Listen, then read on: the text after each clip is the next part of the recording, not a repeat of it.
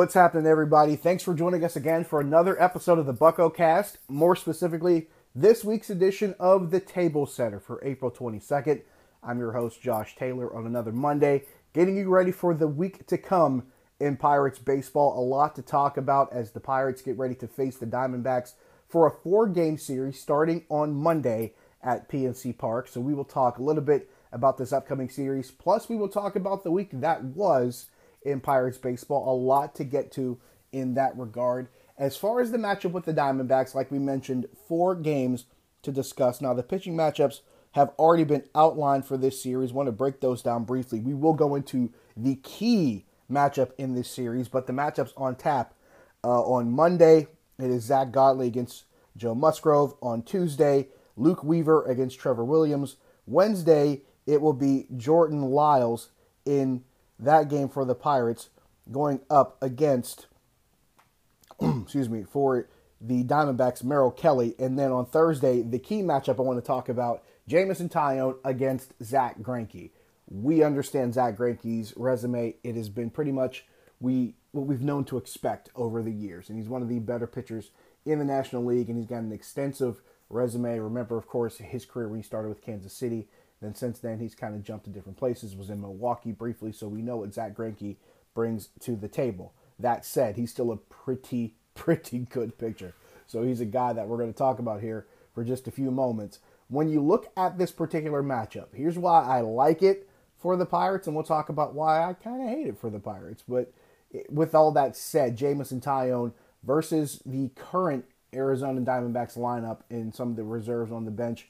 The hitters for Arizona have faced him a grand total of 37 times. They are 6 for 35. That's a 171 batting average with only one home run, which belongs to, of all people, David Peralta, who might be the most dangerous hitter for Arizona in this series. Also a walk and 5 Ks. So Jameson Taillon, really good history so far against the hitters for Arizona in a short sample size. At the same time, Zack Greinke has been just as good, a dangerous pitcher as well. Both of these pitchers forcing the opposing lineups to an average below 200 and not really a lot of offense to be seen there. Here's where the hitting matchup comes in because the one guy for the Pirates who's seen Zack Greinke extensively, he's the guy that probably has the best shot of doing anything against Greinke. But here's the trick: it's Melky Cabrera in uh, 20 at bats against Greinke. He's 5 for 20. He's also earned a walk, a double, a triple, and four strikeouts. But here's the thing against Arizona pitchers as a whole, Cabrera is hitting 278, but not a lot more on top of that. Not a lot of extra base hits, not a lot of times on base. 297 on base percentage, 361 slugging percentage, but the majority of those plate appearances are against Greinke. Once again, 5 for 20 with a double, a triple, a walk, and four strikeouts. Not great success, but not necessarily bad success. Just something that you would hope for more out of this lineup against Greinke, and that's just not the case. This is going to be the matchup that makes all the difference. I always talk about when you're looking at a three game series, especially, there's probably one game you're going to win, one game you're going to lose, and one game that could go either way. If I'm looking at this series, this is the game that could go either way. Taillon against Greinke, because both of these guys have really great histories against the other team's batters, and this should be a battle. If I'm betting anything on this game, uh, bet the under, because I imagine both of these pitchers are going to have a pretty easy time getting outs in this one. Now, the guy the Pirates will miss in this series, especially in that particular game on Thursday, will be Gregory Polanco. He's the only hitter on the Pirates roster who has a single home run against Greinke, and he does indeed have one. But we know Gregory Polanco uh, rehabbing down in Indianapolis. And by the way, there needs to be some help on the way in the form of the outfield because now that you look at it, with the loss of Starling Marte on the 10-day IL, uh, with a bruised abdominal wall and a quad contusion, th- this is something that you never expect. This team battling for first place in the division without all three of their starting outfielders. You, we already knew you'd have no Gregory Polanco entering the season for at least the first four to six weeks because he's rehabbing from off-season surgery. Then you lose Corey Dickerson early in the year. Now you lose Starling Marte before the other two have even returned. So your outfield's going to look like Bryan Reynolds, J.B. Shuck, Melky Cabrera, thankfully, who was technically the second contingency plan behind Lonnie Chisenhall. Oh, yeah, by the way, he's hurt too. So now you have an outfield with Bryan Reynolds, Melky Cabrera, JB Shuck. These are going to be the guys that you're going to have to rely upon in the coming days. As my dog is not too thrilled about that particular lineup either. I guess she had to voice her concerns. But it is something that you look at and wonder how quickly, just how quickly, can Gregory Polanco and Corey Dickerson find themselves back in this lineup because it is something that you don't want to have for a long period of time. With all that said, this lineup's going to have to try to gut it out the best way they can. Calling up Bryan Reynolds and Cole Tucker for that matter, with Erik Gonzalez being on the 60 day with a broken clavicle, um, that's another thing that you look at and say just how long can this goodwill last or just how long could this success be palpable for this lineup. But at the same time, you need bodies. You take the bodies that you have, you plug them in, and you make it work. As far as line of the week from the past week, Josh Bell is the guy that I continue to bring up every week because he continues to perform every week. We talked about this season. How good could how good could Josh Bell be? Was he going to be the guy from his rookie season, or was he going to be the guy from his second season? He's looking more like the guy from his rookie season, if not better. It's kind of scary right now what he's done in this first month of the season. He's been really, really good. And it seems like every week, my line of the week for hitters comes from Josh Bell. And if it seems that way, it's because that's been the exact case. A couple times I've sprinkled in Melky Cabrera to go along with it, but Josh Bell has been the guy for the past few weeks for this Pirates team. And from every aspect of it, he's hitting for average, he's hitting for power, he's driving in runs even when he's not getting on base. And that is a very key thing for your cleanup hitter to do. It seems like I keep saying this all over again, but as long as he keeps doing it, it's something that's worth mentioning. But Josh Bell last week uh, for the week of April 15th, 6 for 18, uh, 333 batting average. Uh, with a double, a home run, he knocked in five more runs with four uh, walks and four strikeouts. So an even walk to strikeout ratio, which is another thing I think is important because that's a 474 on base percentage for Bell to go with that 333 batting average, 611 slugging percentage. That's a 1085 OPS. He actually improved upon his OPS from two weeks ago when he actually had a six, uh, 1036 OPS. We hit hit 318, uh, got on base at a 400 clip, and slugged 636. So he's actually improved upon his OPS and batting average numbers from the previous week. He was seven for 22 with a couple doubles, a triple, a home run, and knocked in four. But Josh Bell, our hitter's line of the week. As far as the pitching goes, it continues to be something that we talk about here. And this Pirate staff, this rotation in, in particular, continues to be the best in baseball. I, I knew going into the season, you knew what to expect from Jameson Taillon. You knew what to expect from Trevor Williams. You maybe knew what to expect from Chris Archer, at least on the high end of it all. You didn't know how much of it would be on the lower end, but you knew what to expect on the high end from Chris Archer. But Joe Musgrove being healthy and competing every chance he can go out, get out there to start and being that kind of competitor, that has been fun to watch. Jordan Lyles going out and doing what he's doing every time he gets a start, that's been fun to watch. And Jordan Lyles, for the second week in a row, is one of the guys involved in our, our pitcher's line of the week. Last week it was Lyles and Musgrove. This week is Lyles all by himself. Six innings, gave up four hits uh, in a scoreless outing with six strikeouts on Friday against the San Francisco Giants. That's his second one of the season. 0.53 ERA of the five guys in this pitching staff, if, if you told me after the first few weeks of the season, the two guys in the bottom half of the ERA column would be Jordan Lyles and Joe Musgrove as far as having ERAs less than one a few starts into the season, I'd look at you like you were insane and wonder what was wrong with the other three guys. But the thing is, there's nothing really wrong with the other three guys. Chris Archer pretty much is what he is at this point. Jameson Taillon still gets a little bit of heart luck here and there, but he's been a pretty at least serviceable starter and at least above average in, in terms of what you expect from him and how he's able to get through games even if he's not having his best day. And Trevor Williams continues to pitch like the guy who has been the best pitcher in baseball, probably dating back to the latter part of last season. And I'll keep bringing this up. Since around this time a couple years ago, Trevor Williams has been really, really, really good. And we kind of ignore it because that first start, his first career start against the Dodgers, yes, he had a terrible time. But in fairness, the Pirates against the Dodgers over the years have been awful. They have not had good results in LA. Oh, yeah, by the way, guess where they're going after they're done with Arizona? They're going out to LA. So we'll have fun with that one when the time comes. But for, for all intents and purposes, this pitching staff has done everything we've expected them to do and then some. And Jordan Lyles was the guy coming in where you asked, okay, we know about the four guys in front of him, but what about Jordan Lyles? How good could he be? The first guy who, who expressed any kind of optimism about Jordan Lyles was Jason Rollison himself. He was really, really impressed with Lyles' curveball. It's something that he's picked up along the way within the past couple years, and it's actually been a pretty good thing and a big part of his arsenal. I've joked about on Twitter about uh, Jordan Lyles' curveball, and I put a Pedro Cerrano quote from Major League saying, "Straight ball I hit very much, but curveball bats are afraid." The bats have been afraid of Jordan Lyles' curveball because it's been really good and it's turned into a lot of early success for him.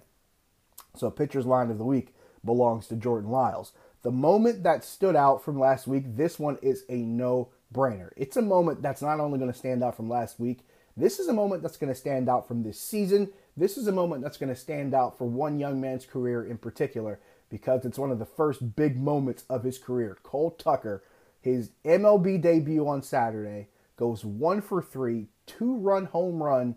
That was the difference in the game, by the way. Ended up being a three to one win over the Giants in a rain shortened game that they called after five innings because of rain. But Cole Tucker, one for three, that two run home run, his parents there to watch uh, with uh, with the people in the stands, and the circumstances surrounding it were so crazy. If you if you go back to Friday, there was the Erik Gonzalez and Starling Marte collision in the outfield. So Marte out of the lineup Saturday, Gonzalez out of the lineup Saturday, both men placed on the DL. Pirates have to call up Bryan Reynolds and Cole Tucker in the middle of the night. Um, I thought Cole Tucker's mom uh, told the story well. I think she found out at 11 o'clock, I think it was uh, Central Time in Indianapolis. They're actually out at dinner after a game because she was there in, in, in Indianapolis visiting him. They go out to dinner. He gets a phone call, has to go back to the clubhouse, runs into Bryan Reynolds, who's also, uh, excuse me, runs into, um, runs into Bryan Reynolds, who's also cleaning out his locker, and says, "Wait a minute, you're here too." it's actually to being a pretty fun story seeing those two guys at the same time when they both realize they're getting called up together. But it, it's fun to see that kind of story. Those are always great things to hear about when you hear about uh, players that get called up and how they get those calls. And at first, um, when you hear about those stories and when that player gets that call, of course they always think it's a joke. Like, okay, stop playing, you're kidding me. And Cole and Cole Tucker was no different. But long story short, they get the call. Um, his mom and dad get to Pittsburgh. His mom jumps in the car with his brother. They drive to Pittsburgh. I believe it was her brother. They drive to Pittsburgh. Uh, Tucker's dad gets on a plane from Arizona. He gets there less than an hour before the game. Um, Tucker himself flies out of Indianapolis to get to Pittsburgh and at least try to get some rest. He gets there early in the morning, and, and this is a an incredible story of him getting to the ballpark, but then to be in that position, starting the game, and making that kind of impact with that kind of two-run home run that those are stories that you just can't make up. You can't write a good enough script for them, and those are stories that you definitely don't forget. One thing I think is interesting, and this is this is really from more of a of a, an emotional standpoint and a personal standpoint. I see people in Pittsburgh have really taken to him already. And I don't think people are ready to anoint Cole Tucker as the next great player in Pittsburgh. I don't think that's the case. I think they just like him. And there's nothing wrong with just liking a guy. It, it, I like Cole Tucker too. I, I love the energy. I love the enthusiasm. I love the humility of Cole Tucker, but I also like the fact that he's honest. He, he, he doesn't in a way that suggests, you know what, I want to make the best of the opportunity, but at the same time, guess what? I belong here. I believe I belong here, and I want to prove I belong here. I like that about him. I like that kind of confidence. You don't get to this level in any professional sport if you can't believe that you yourself so you yourself are capable of doing it. You have to have some level of confidence. You might even have to have some level of arrogance to be able to perform against other athletes in physical competition and say, you know what, I'm better than you are and I'm going to prove it. I like that about Cole Tucker, but he does it and packages it in a way that says, you know what, I'm going to go here and prove I can do it. I believe that I belong here. But at the same time, I'm grateful for the opportunity. I love that about him. I also love the fact that he came in immediately and his teammates just embraced him from the entire the, the entire scope of it from the very beginning. Uh, I love the photo that was on online that was taken. I was believe I believe it was by Matt Freed of the Post Gazette. Shout out to Matt, but great photo of Cole Tucker rounding third base. You see Chad Kuhl and Trevor Williams in the dugout, both looking up at him and smiling. And it looks like uh, Trevor Williams' eyes kind of glazed over. Maybe a big emotional moment for those guys in the clubhouse. But you saw the rest of the team totally embrace him. Jameson Taillon, uh, the day after, tweets out, How about that debut by Cole Tucker? And he said he's dreamed of the day that they can both share the same infield. You, you see his teammates really rallying around him right away. We've heard so many stories about rookies being called up and teammates like, all right, dude, you know, keep your mouth shut and just do what you're told to do, and you know, maybe you'll survive this. That's not the case. This kid comes up, they want him to uh, contribute immediately. He does, and you can tell from the beginning he felt like he was at home with that group. I know one thing that was kind of a, a, a big focal point during spring training. We saw Cole Tucker playing in a bunch of games with some of the everyday uh, guys on this roster, and that was something that was talked about.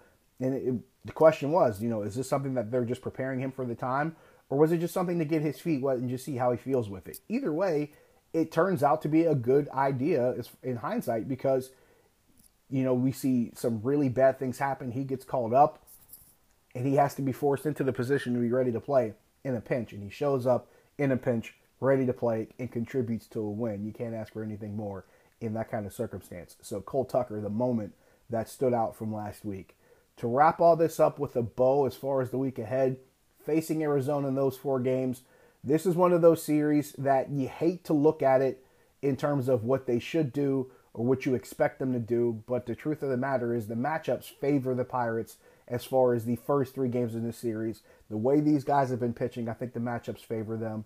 The way that Arizona as a whole hasn't necessarily hit that well especially against guys like Jameson Taillon. I think that favors the Pirates. At the same time, they're going to be up against a guy like Zack Greinke. I would be stunned if they don't win at least two games in this series. I expect them to win at least three. Um, it could very well happen where they win two of the first three, and maybe Jameson Taillon wins the last one, and maybe they let one in the middle slip away. That could totally happen. I could see that happening with this team just because the lack of offense continues to plague this team. It was the question from the beginning of the season.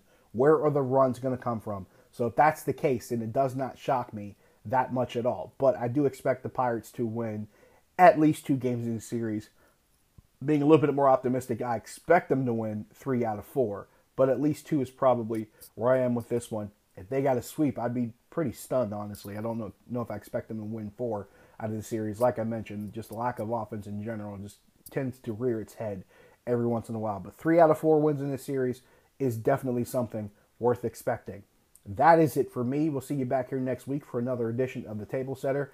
I'm Josh Taylor. Enjoy the week, everybody.